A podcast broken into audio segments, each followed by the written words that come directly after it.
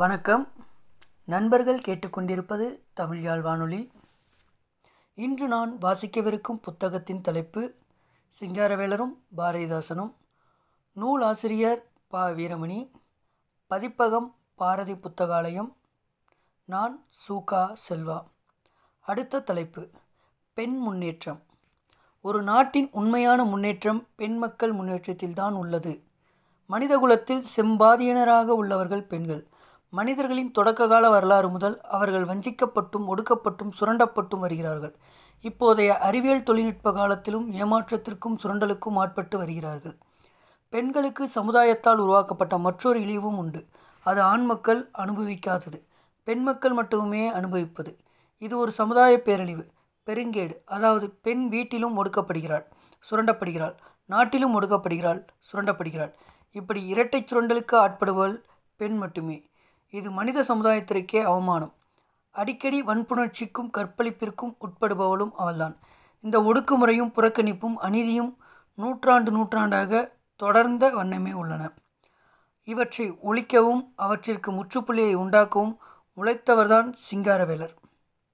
சிங்காரவேலர் பகுத்தறிவு பகலவன் தந்தை பெரியாருடன் இணைந்து செயல்பட்ட காலம் தமிழக வரலாற்றில் மிக முக்கியத்துவம் வாய்ந்தது தமிழகத்தில் அக்காலத்தில்தான் மூடநம்பிக்கை ஒழிப்பு சாதி மத ஒழிப்பு பகுத்தறிவு பெண் முன்னேற்றம் கல்வி பொருளாதார ஏற்றத்தாழ்வு அறிவியலின் முக்கியத்துவம் ஆகியன குறித்து எல்லாம் பெரும் பரப்புரை நிகழ்த்த பெற்றது இந்நிகழ்வு சுயமரியாதை இயக்கத்தால் நடைபெற்றது இந்த பரப்புரை பேச்சிலும் எழுத்திலும் நிகழ்த்த பெற்றது அக்காலம் தமிழகத்தில் நிகழ்ந்த ஒரு நற்காலம் எனலாம் தமிழக வரலாற்றிலேயே பெண் மக்கள் சமூக இயக்கத்தில் மிகுதியாக பங்கேற்ற காலம் அக்காலம்தான் பெண்கள் எழுதுவதிலும் மேடை ஏறி பேசுவதிலும் ஈடுபாடு உடையவர்களாக இருந்ததோடு மட்டுமின்றி செயற்பாட்டாளர்களாகவும் விளங்கினார்கள் அந்த நாளில் வெளிவந்த குடியரசு புரட்சி பகுத்தறிவு ஆகிய இதழ்களையும் புரட்டி பார்த்தால் அவ்வுண்மை நன்கு விளங்கும் இவ்வேடுகளில் பெண்கள் பலர் பற்பல அரிய கட்டுரைகளை எழுதியுள்ளார்கள் அக்கட்டுரைகள் பற்பல பொருள் பற்றி பேசுவன நமக்கு வழிகாட்டுபவை அவை முற்போக்கும் புதுமையும் கொண்டவை அவ்வியக்கத்தில் பெண்கள் பெருந்திரளாக பங்கேற்றதுடன் சமுதாய செயற்பாட்டாளராகவும் இருந்துள்ளனர் கூட்டங்களிலும் மாநாடுகளிலும் பெரும் எண்ணிக்கையோடு கலந்து கொண்டதுடன் தலைமையேற்று சிறப்பு செய்துள்ளார்கள் இதற்கு தந்தை பெரியாரும் சுயமரியாதை இயக்கவுமே பெரும் காரணமானவர் சுயமரியாதை இயக்க பெண்கள் நல் விழிப்பும் தெளிவும் பெற்றிருந்ததால் தான் வே ராமசாமி அவர்களுக்கு சென்னையில் நடந்த பதிமூணு பதினொன்று ஆயிரத்தி தொள்ளாயிரத்தி முப்பத்தெட்டு அன்று நடந்த மாநாட்டில் பெண் மக்கள் அவருக்கு தந்தை பெரியார் என பெயர் சூட்டினார்கள் இதனால் தந்தை பெரியாரால் பெண்களுக்கும் பெண்களால் பெரியாருக்கும் பெருமை ஏற்பட்டது எனலாம் புரட்சி கவிஞருக்கு சிங்காரவேலரின் சிந்தனையால் எப்படி முன்னேற்றம் ஏற்பட்டதோ அதேபோல் தந்தை பெரியாரின் சிந்தனையாலும் ஏற்பட்டுள்ளது இதுவும் தனியாக ஆய்வு செய்வதற்கு உரியதாகும் சிங்காரவேலரும் பெண் மக்களும் சிங்காரவேலர் பெண்ணுரிமை பெண் முன்னேற்றம் குறித்து ஆழ்ந்து சிந்தித்தவர் எழுதியவர் அவர் இயல்பாகவே முற்போக்கு சிந்தனையுடையவராக இருப்பினும் அவரது மார்க்சிய ஞானம் அதை பற்றி சரியாக சிந்திக்க நமக்கு உதவியுள்ளது பெண்ணடிமை எப்படி தோன்றியது எப்படி வளர்ந்தது என்பதை அவர் மார்க்சிய அடிப்படையில் அடையாளம் காட்டியுள்ளார் அதுதான் இங்கு மிக முக்கியமானது அவர் எதனையும் மேலோட்டமாக பார்க்காமல் அதன் மூலத்தை வேரை சரியாக ஆய்ந்து கூறுபவர் சிங்காரவேலரின் சிந்தனையை குறித்து பேரறிஞர் அண்ணா அவர்கள் குறிப்பிட்டிருப்பது நம் சிந்தனைக்குரியது அதனை கீழே காணலாம் இந்தியாவிலேயே விஞ்ஞான அறிவுக்கலை சம்பந்தமாகவும் உடைமை சம்பந்தமாகவும் அதிகம் புரிந்து கொண்டு அந்த அறிவை கொண்டு மற்றவர்களுக்கு புரியும்படியாக செய்த பெருமைக்குரிய இடத்தில் முன்வரிசையில் முதலிடம் அவருக்கே அளித்தாக வேண்டும் ஓயாத படிப்பு உள்ளத்திலே வேதனை தரும் சகல பிரச்சனைகளுக்கும் அவர் காரணம் காரியம் தேடுவதில் மிக கவலை எடுத்துக்கொண்டு உழைத்தார் நுனிப்புள் மேய்வது அவருக்கு பிடிக்காது பிரச்சனைகளை பூசி மொழியினால் அவர் ஆத்திரப்படுவார் பேரறிஞர் அண்ணா சிங்காரவேலின் மறைவை குறித்து எழுதிய கட்டுரை திராவிட நாடு இருபத்தொன்று ரெண்டு ஆயிரத்தி தொள்ளாயிரத்தி நாற்பத்தாறு அண்ணாவின் இந்த குறிப்பை கொண்டு சிங்காரவேலரின் ஆழ்ந்த சிந்தனை திறத்தை அறியலாம் அவர் எதனையும் காரண காரியத்துடன் தேடுபவர் என்று அண்ணா கூறுவதிலிருந்து அவரது தனித்தன்மையை ஒருவாறு உணரலாம் சிங்காரவேலர் பெண் மக்களின் முன்னேற்றம் குறித்து பல நிலைகளில் தம் எழுத்துக்களில் ஆங்காங்கே புலப்படுத்தியுள்ளார் சிங்காரவேலின் எழுத்துக்களை பாரதிதாசன் தொடக்க காலத்திலிருந்து ஈடுபாட்டுடன் படித்திருக்கிறார் அவரது பல பேச்சுகளை நேரடியாக அவர் கேட்கவும் இருக்கிறார் இவரோடு பழகி அவர் தம் அருமையை நன்கு உணர்ந்தும் இருக்கிறார் தமிழகத்தில் சுயமரியாதை இயக்கத்தில் பகுத்தறிவு மற்றும் அறிவியல் சார்ந்த சிந்தனைகள் பெரும் வெள்ளமாக ஓடிய காலம் அக்காலம் தூங்கி கொண்டிருந்த தமிழக மக்களை தட்டி எழுப்பி விழிக்க வைத்த காலம் அக்காலம் மக்களிடத்தில் ஒரு அசைவை வேகத்தை உருவாக்கிய காலம் அக்காலம் அக்காலத்தில் சிந்தனை கப்பலை செலுத்திய திசைக்காட்டிகளாக இருந்தவர்கள் இருவர் ஒருவர் சிங்காரவேலர் மற்றொருவர் தந்தை பெரியார் இவர்களின் பேச்சுகளாலும் எழுத்துக்களாலும் ஊக்கம் பெற்றவர் பற்பலர் அப்படி ஊக்கம் பெற்ற பெரும்பாலானோருள் சிலர் பின்னைய திசைக்காட்டிகளாக உருவின உருவாயினார்கள் அப்படி உருவானவர்களில் ஒருவர்தான் புரட்சி கவிஞர் சிங்காரவேலரின் சிந்தனைகளின் தாக்கத்தால் அச்சிந்தனைகளை ஆங்காங்கே பாரதிதாசன் தன் கவிதைகளில் வெளிப்படுத்தியுள்ளார் சோவியத்து புரட்சி காலத்தில் புரட்சியாளர் மாமேதை லெனின் சிந்தனையும் அவரது இயக்க சிந்தனையும் மாயோ கோவஸ்கியவிடம் எப்படி கவிதைகளாக வெளிப்பட்டனவோ ஆபர்காம் லிங்கனிடம் சுதந்திர சிந்தனைகள் வால்ட் விட்மனிடம் எப்படி வெளிப்படுத்தினவோ அவ்வாறே சிங்காரவளின் சுயமரியாதை இயக்கத்தின் சிந்தனைகள் பாரதிதாசனிடத்தில் வெளிப்பட்டன எனலாம் சுருங்க கூற வேண்டுமாயின் அச்சிந்தனைகளை கவிதைகளில் செழுமையாக நேர்த்தியாக கொண்டு சென்ற முன் ஏறாக புரட்சி கவிஞர் விளங்கினார் அவர் எவ்வாறு விளங்கினார் என்பதை இனி சுருக்கமாக நோக்குவோம் பெண் சமத்துவம் பெண் மக்கள் குறித்து சிங்காரவேலர் எழுதியிருப்பதை நோக்குவோம் சிங்காரவேலர் ஒன்று அஞ்சு ஆயிரத்தி தொள்ளாயிரத்தி இருபத்தி மூணில் இந்திய தொழிலாளர் விவசாய கட்சியை தோற்றுவித்தார் அப்போது அவர் கட்சியின் கொள்கை திட்டத்தை எழுத்து வடிவில் அறிவித்தார் அந்த அறிவிப்பில் பெண் கல்வி சமத்துவம் கர்ப்ப காலத்தில் முழு சம்பளத்துடன் கூடிய நான்கு மாத விடுப்பு தாய்மை கால பாதுகாப்பு இலவச மருத்துவ உதவி வரதட்சணை ஒழிப்பு பதினாறு வயதுக்குட்பட்ட அனைவருக்கும் இலவச கட்டாய கல்வி இலவச உணவு போன்றவற்றை அறிவித்திருந்தார் இவற்றை போன்றே வயது முதல் இருபத்தைந்து எழுபது வரை உள்ள ஆண் பெண்கள் எல்லா பஞ்சாயத்துகளுக்கும் தேர்ந்தெடுக்கப்பட உரிமை மற்றும் அக்காலத்திலே அனைவருக்கும் வாக்குரிமை வழங்க வேண்டும் என்றும் வலியுறுத்தியிருந்தார் அக்காலத்தில் இவ்வாறு அவர் வலியுறுத்தியிருப்பதை சாதாரணமாக கருத முடியாது பதினாறு வயதிற்குட்பட்ட எல்லா ஆண் பெண் குழந்தைகளுக்கும் பொதுவான இலவசமான கட்டாய கல்வியும் இலவச உணவும் சட்டப்படி அமைக்கப்படும் கல்வி பெரும்பான்மையான பெண்களுக்கு எட்டவே இல்லை நூற்றுக்கு மூன்று பேர் நான்கு பேர் கூட படிக்கவில்லை என்பதால் இந்திய பெண்களின் மௌடி கதனத்திற்கு எல்லை ஏது அந்த வகையான அந்தகாரம் வேறு எங்கு உள்ளது ஒரு பக்கம் மூடதனத்தாலும் மற்றொரு பக்கம் துர்ப்பழக்க வழக்கத்தாலும் இன்னொரு பக்கம் பொருளாதார குறைவினாலும் வேறொரு பக்கம் ஆடவர் ஆதிக்கத்தாலும் வதைப்பட்டு வாடும் நமது சகோதரிகள் தாய்மார்களுடைய துர்பாக்கியம் தாந்தே என்னும் கவிராயர் கூறும் நரகத்திலும் இல்லை என்றே சொல்லலாம் பெண்களுக்கு அக்காலத்தில் நூற்றில் மூன்று பேருக்கு கூட கல்வி கொடுக்கப்படவில்லை என்று கூறுகிறார் மற்றும் நம் சமுதாய மூடப்பழக்க வழக்கத்தினாலும் ஆண் ஆதிக்கத்தாலும் பெண் கல்விக்கு ஆபத்து ஏற்பட்டுள்ளது என்கிறார் இக்கட்டுரைக்கு பத்து ஆண்டுகளுக்கு முன்னரே அவர் ஆண் பெண் இருவருக்கும் பதினாறு வயது வரை இலவச கட்டாய கலி கொடுக்கப்பட வேண்டும் என்று வலியுறுத்தியிருந்தார் என்பது குறிப்பிட்ட பாரதிதாசனும் பெண் முன்னேற்றமும் பெண் கல்வி என்பது இப்படி கட்டுரைகளாலும் சுயமரியாதை இயக்கத்தின் பரப்புரைகளாலும் கிளர்ச்சியும் எழுச்சியும் ஏற்பட்டு கொண்டிருந்தன இந்த எழுச்சியால் உந்தப்பட்டவர்தான் பாரதிதாசன் அதன் தாக்கத்தை தம் கவிதைகளில் அவர் சிறப்பாக வெளிப்படுத்தியுள்ளார் அவற்றை சுருக்கமாக ஒவ்வொன்றாக நோக்குவோம் தொடக்க கல்வியை பற்றி பிஞ்சி குழந்தைகளுக்கு பாரதரசன் கீழ் வருமாறு அறிவுறுத்துகிறார் விலை போட்டு வாங்கவா முடியும் கல்வி வேலைதோ ரும் கற்று வருவதால் படியும் மலைவாளை அல்லவோ கல்வி நீ வாயார உண்ணுவாய் போ என் புதல்வி படியாத பெண்ணாயிருந்தால் கேலி பண்ணுவார் என்னை ஊரார் தெரிந்தால் கடிகாரம் ஓடு முன் ஓடு என் கண்ணல்ல அண்டை விட்டு பெண்களோடு மேலும் மற்றொரு பாடலில் பெண்கள் முன்னேறக்கூடும் நம் வன்தமிழ் நாடும் என் நாளும் கண்களால் வழிகாண முடிவதைப் போல கால்களால் முன்னேற முடிவதைப் போல படியாத பெண்ணால் தீமை என்ன பயன் விலை பாலந்த ஊமை நெடுந்தமிழ் நாடெனும் செல்வி நல்ல நிலைக்கான வைத்திடும் பெண்கள் கல்வி பெற்ற நல் தந்தை தாய்மாரே நும் பெண்களை கற்கவை பீரே இவற்றை நாள் பெண் கல்வியாலே முன்னேற வேண்டும் பையம் மேலே என்று அழகாக பாடுகிறார் இந்த அழகிய இசைப்பாடல்களால் நம்மை இசைய வைத்து நம் உள்கதவை திறக்கிறார் கற்க கற்க தான் கல்வி எளிமைப்படும் என்கிறார் கல்வி மலைவாழை பூகலம் போல என கூறி குழந்தைகளுக்கு கல்வி மேல் ஊக்கத்தை ஊட்டுகிறார் பழத்தை முழுவதும் எளிதாக உண்ணுவதைப் போல கல்வியையும் முழுமையாக ஆர்வத்துடன் கற்க வேண்டும் என்கிறார் கல்வியை விருப்பத்துடன் கற்க வேண்டும் என்பதால் பள்ளிக்கு செல்வதிலும் விருப்பமும் விரைவும் இருக்க வேண்டும் என்கிறார் அதனால்தான் அவர் கடிகாரம் ஓடுமுன் ஓடு என்கிறார் இதில் மற்றொரு குறிப்பும் உள்ளது ஒருமுறை சாவியை முடுக்கிவிட்டவுடன் கடிகாரம் தொடர்ந்து ஓடுவதைப் போல் குழந்தை ஒருமுறை சொன்னவுடன் தானாக பள்ளிக்கு செல்ல வேண்டும் என்கிறார்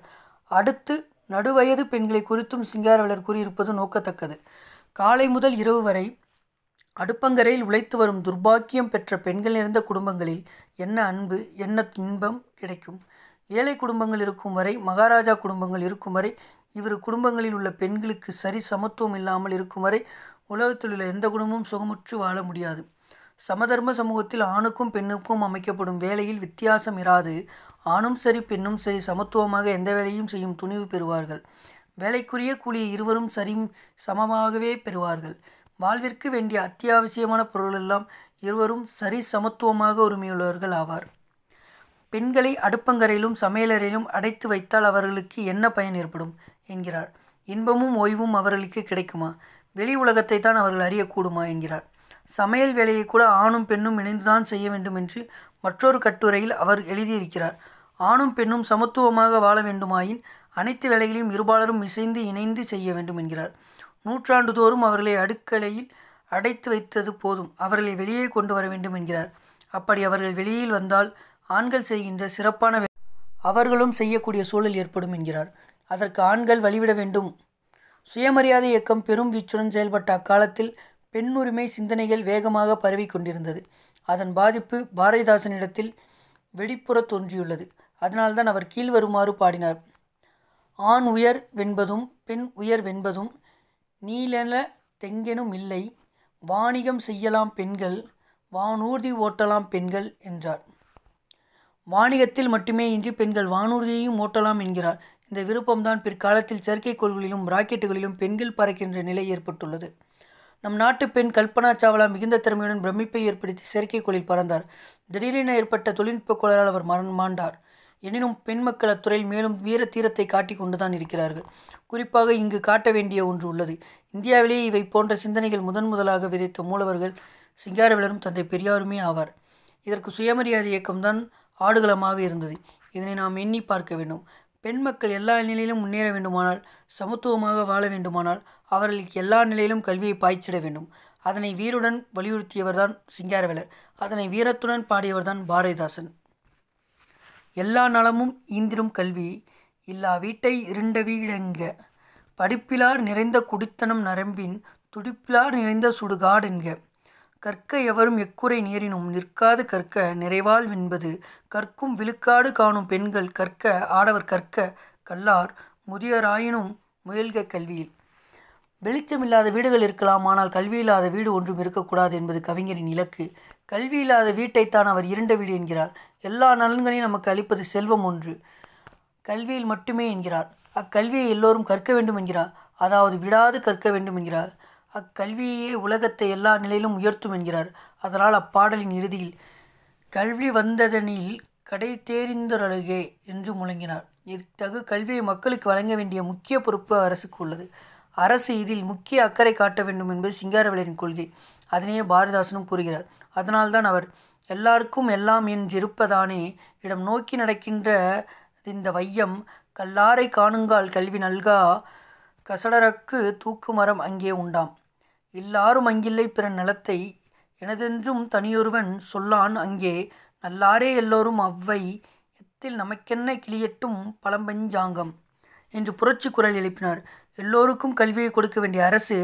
தம் பொறுப்பிலிருந்து தவறுமானால் அதற்கு தூக்கு மரத்தை தான் கொடுக்க வேண்டும் என்கிறார் அதாவது பெரும் குற்றம் செய்தவனுக்கு தூக்கு தண்டனை கொடுப்பது போல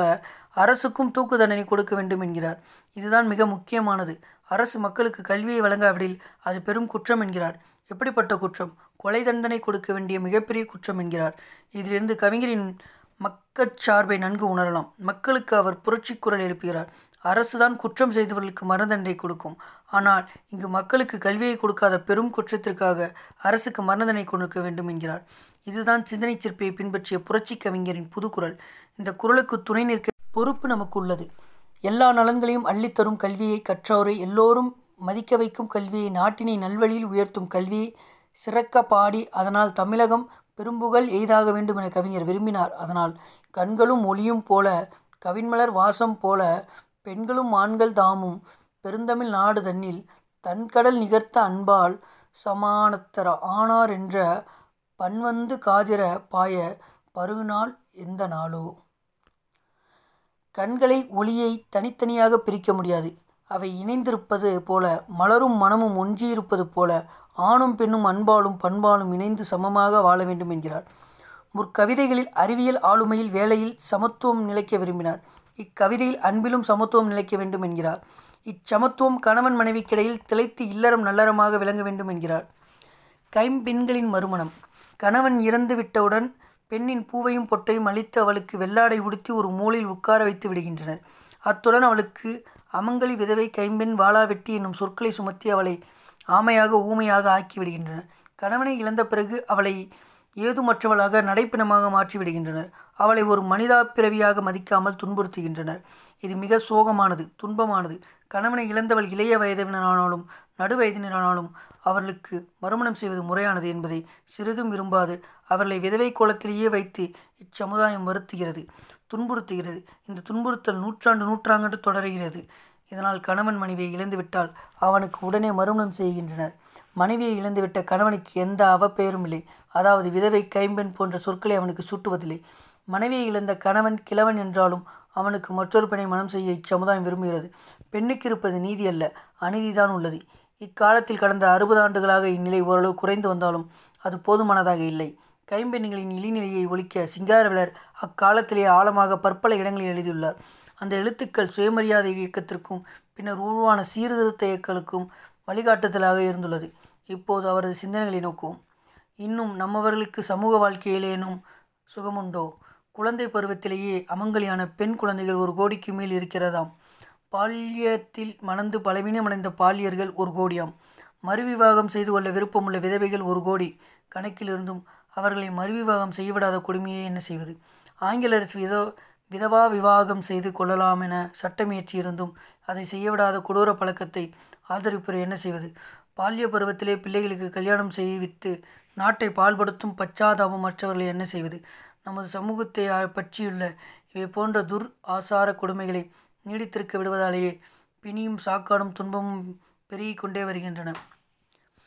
இளம் வயதில் விதவையான பெண்கள் ஒரு கோடிக்கு மேல் இருக்கிறார்கள் என்றும் அவர்களை மறுமணம் செய்து கொள்ள சட்டம் இயற்றும் நம் சமூகத்தினர் அதனை தடுப்பது எத்துணை தவறானது என்றும் அவர்களாலே நாட்டில் பல்வேறு துன்பமும் துயரமும் ஏற்படுகின்றன என்றும் கூறுகிறார் மற்றொரு இடத்தில் அவர் கூறுவது சிந்தனைக்குரியது விதவைகள் மறுமணம் புரிந்து கொள்ளலாம் என்று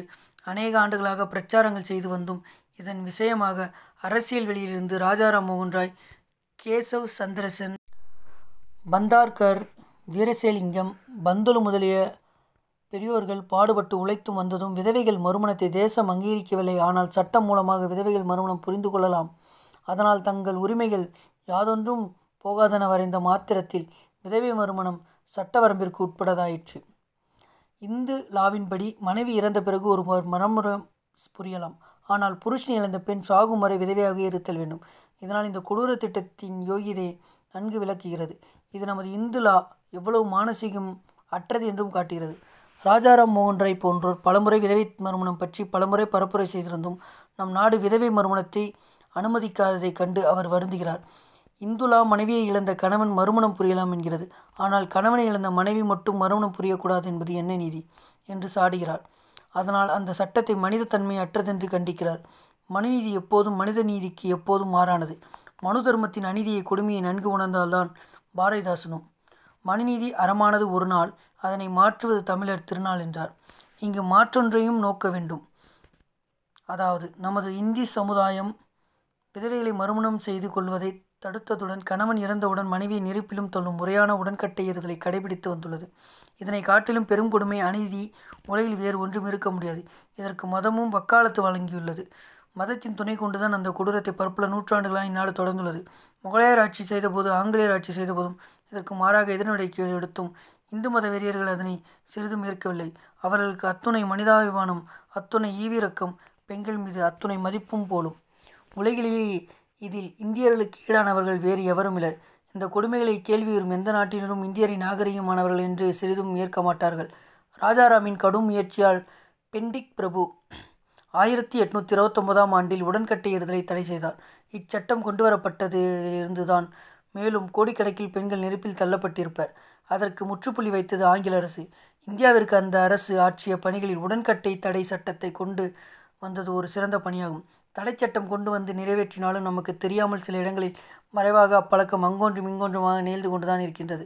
ஆயிரத்தி தொள்ளாயிரத்தி எண்பத்தொன்பதாம் ஆண்டில் ராஜஸ்தானில் ரூப் கன்வர் என்ற பெண்ணை அவளை விரும்பாமலே அவளை சதியில் தள்ளி உள்ளனர் சட்டம் கொண்டு வந்திருந்தும் இதுபோல ஒன்றிரண்டு நிகழ்வுகள் நடப்பதற்கு நம் மக்களின் சமய பித்தும் பழமை பற்றுமே காரணமாகும் போதாக்குறைக்கு உடன்கட்டை ஏறினால் மோட்சம் கிடைக்கும் என்று பொய்யையும் சமய சார்பில் வலியுறுத்தி வந்துள்ளனர் இந்த மோசடியை வேரோடு ஒழிக்க உழைத்தவர்கள் தாம் சிங்கார வளரும் பாரதிதாசனும் கைம்பெண்களை குறித்து கவிஞர் கைமை பழி கைமை கொடுமை கைம்பெண்ணிலை கைமை துயர் கைமை நீக்கம் ஆகிய தலைப்பில் எழுச்சிமை கவிதைகளை படைத்துள்ளார் இங்கு சில கவிதைகளை நோக்குவது நம் கடமையாகும் சிரட்சிருக்குதையோ குளிர் தென்றல் சிறந்திடும் பூஞ்சோலை சீ சீ என்றிழந்திட பட்டதென்ன நறுஞ்சீதளப்பூ மாலை நாடாப்படாதென்று நீக்கி வைத்தார்கள் நலஞ்செய் நறுங்கனியை கெட்ட நஞ்சென்று சொல்லி வைத்தார்கள் எழில் வீணை நரம்பு தரும் துணியை காதல் சுரைக்கின்ற நெஞ்சத்திலே கெட்ட கைம்பெம்மியை துர்கா தீர் ஒரு கட்டழகன் திரு தோளினை சேர்ந்திட சாத்திரம் பார்க்காத தீரா மறுமணம் புரிந்து கொள்ளாத விதவை பெண் பயனற்றி வீணாக இருப்பதை குளிர் தென்றல் வீசிடும் பூஞ்சோலை சீரற்றி இருப்பது போலவும் நறுமணம் மிக்க பூ மாலை பயனற்றி இருப்பது போலவும் கைம்பெண் இருக்கிறாள் என்கிறார் கவிஞர் உடலுக்கு நலம் தரும் கனியை உண்ணாமல் இருக்க அதனை நாடா கூடாதென்றும் அரிய இசையை அளிக்கும் வீணையின் நாதத்தை நஞ்சென்றும் கூறுவது போன்றும் அப்பெண்ணை வெறுக்க வைத்துள்ளனர் என்கிறார் ஒருவனோடு மீண்டும் சேர்ந்து வாழ்வதற்கு காதல் உணர்வு சுரக்கின்ற ஒருத்திடம் கைம்பையை கடைபிடிக்க கூறாதீர் என்கிறார் மற்றும் ஒரு கட்டழகனோடு சேர்ந்து வைக்க சாத்திர பொய்யை நாடாதீர் என்கிறார் அதாவது கைம்பெண்மையை நியாயப்படுத்தும் சாத்திரத்தின் நீதியை விதவை மறுமணத்திற்கு ஒரு பொருட்டாக மதிக்காதீர் என்கிறார் விதவியின் மறுமணத்திற்கு சாத்திரத்தை புறக்கணிகள் என்கிறார் மேலும் பெண் மீது கைமையை சுமத்தி அவள் எவ்வாறெல்லாம் துன்புறுத்துகிறார்கள் நோகடிக்கிறார்கள் என்பதை அவர் கைமை கொடுமை என்னும் பொருளில் பாடியிருப்பது நம் கவனத்திற்கு உரியது கைமை எனக் கூறி அப்பெரும் கைநீர் கூர்வேலால் தம்மின பெண்குலத்தின் இதய நடுவீர் பாய்ச்சுகின்றோம்